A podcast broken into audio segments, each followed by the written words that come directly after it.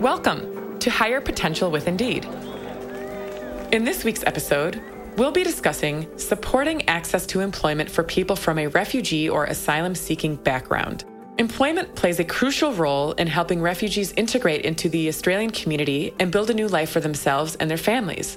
But unfortunately, refugees in Australia continue to face many challenges and barriers when trying to find a job.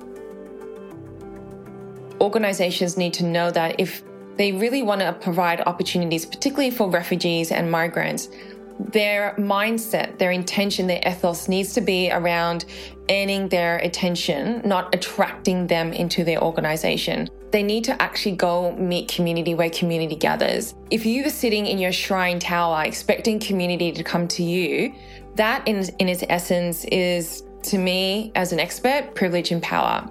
That's what that looks like. You need to be going out to community, you know, connecting with them, listening to their stories and their challenges. Because, like I always say with my work, allyship is about serving, it's not about saving anyone.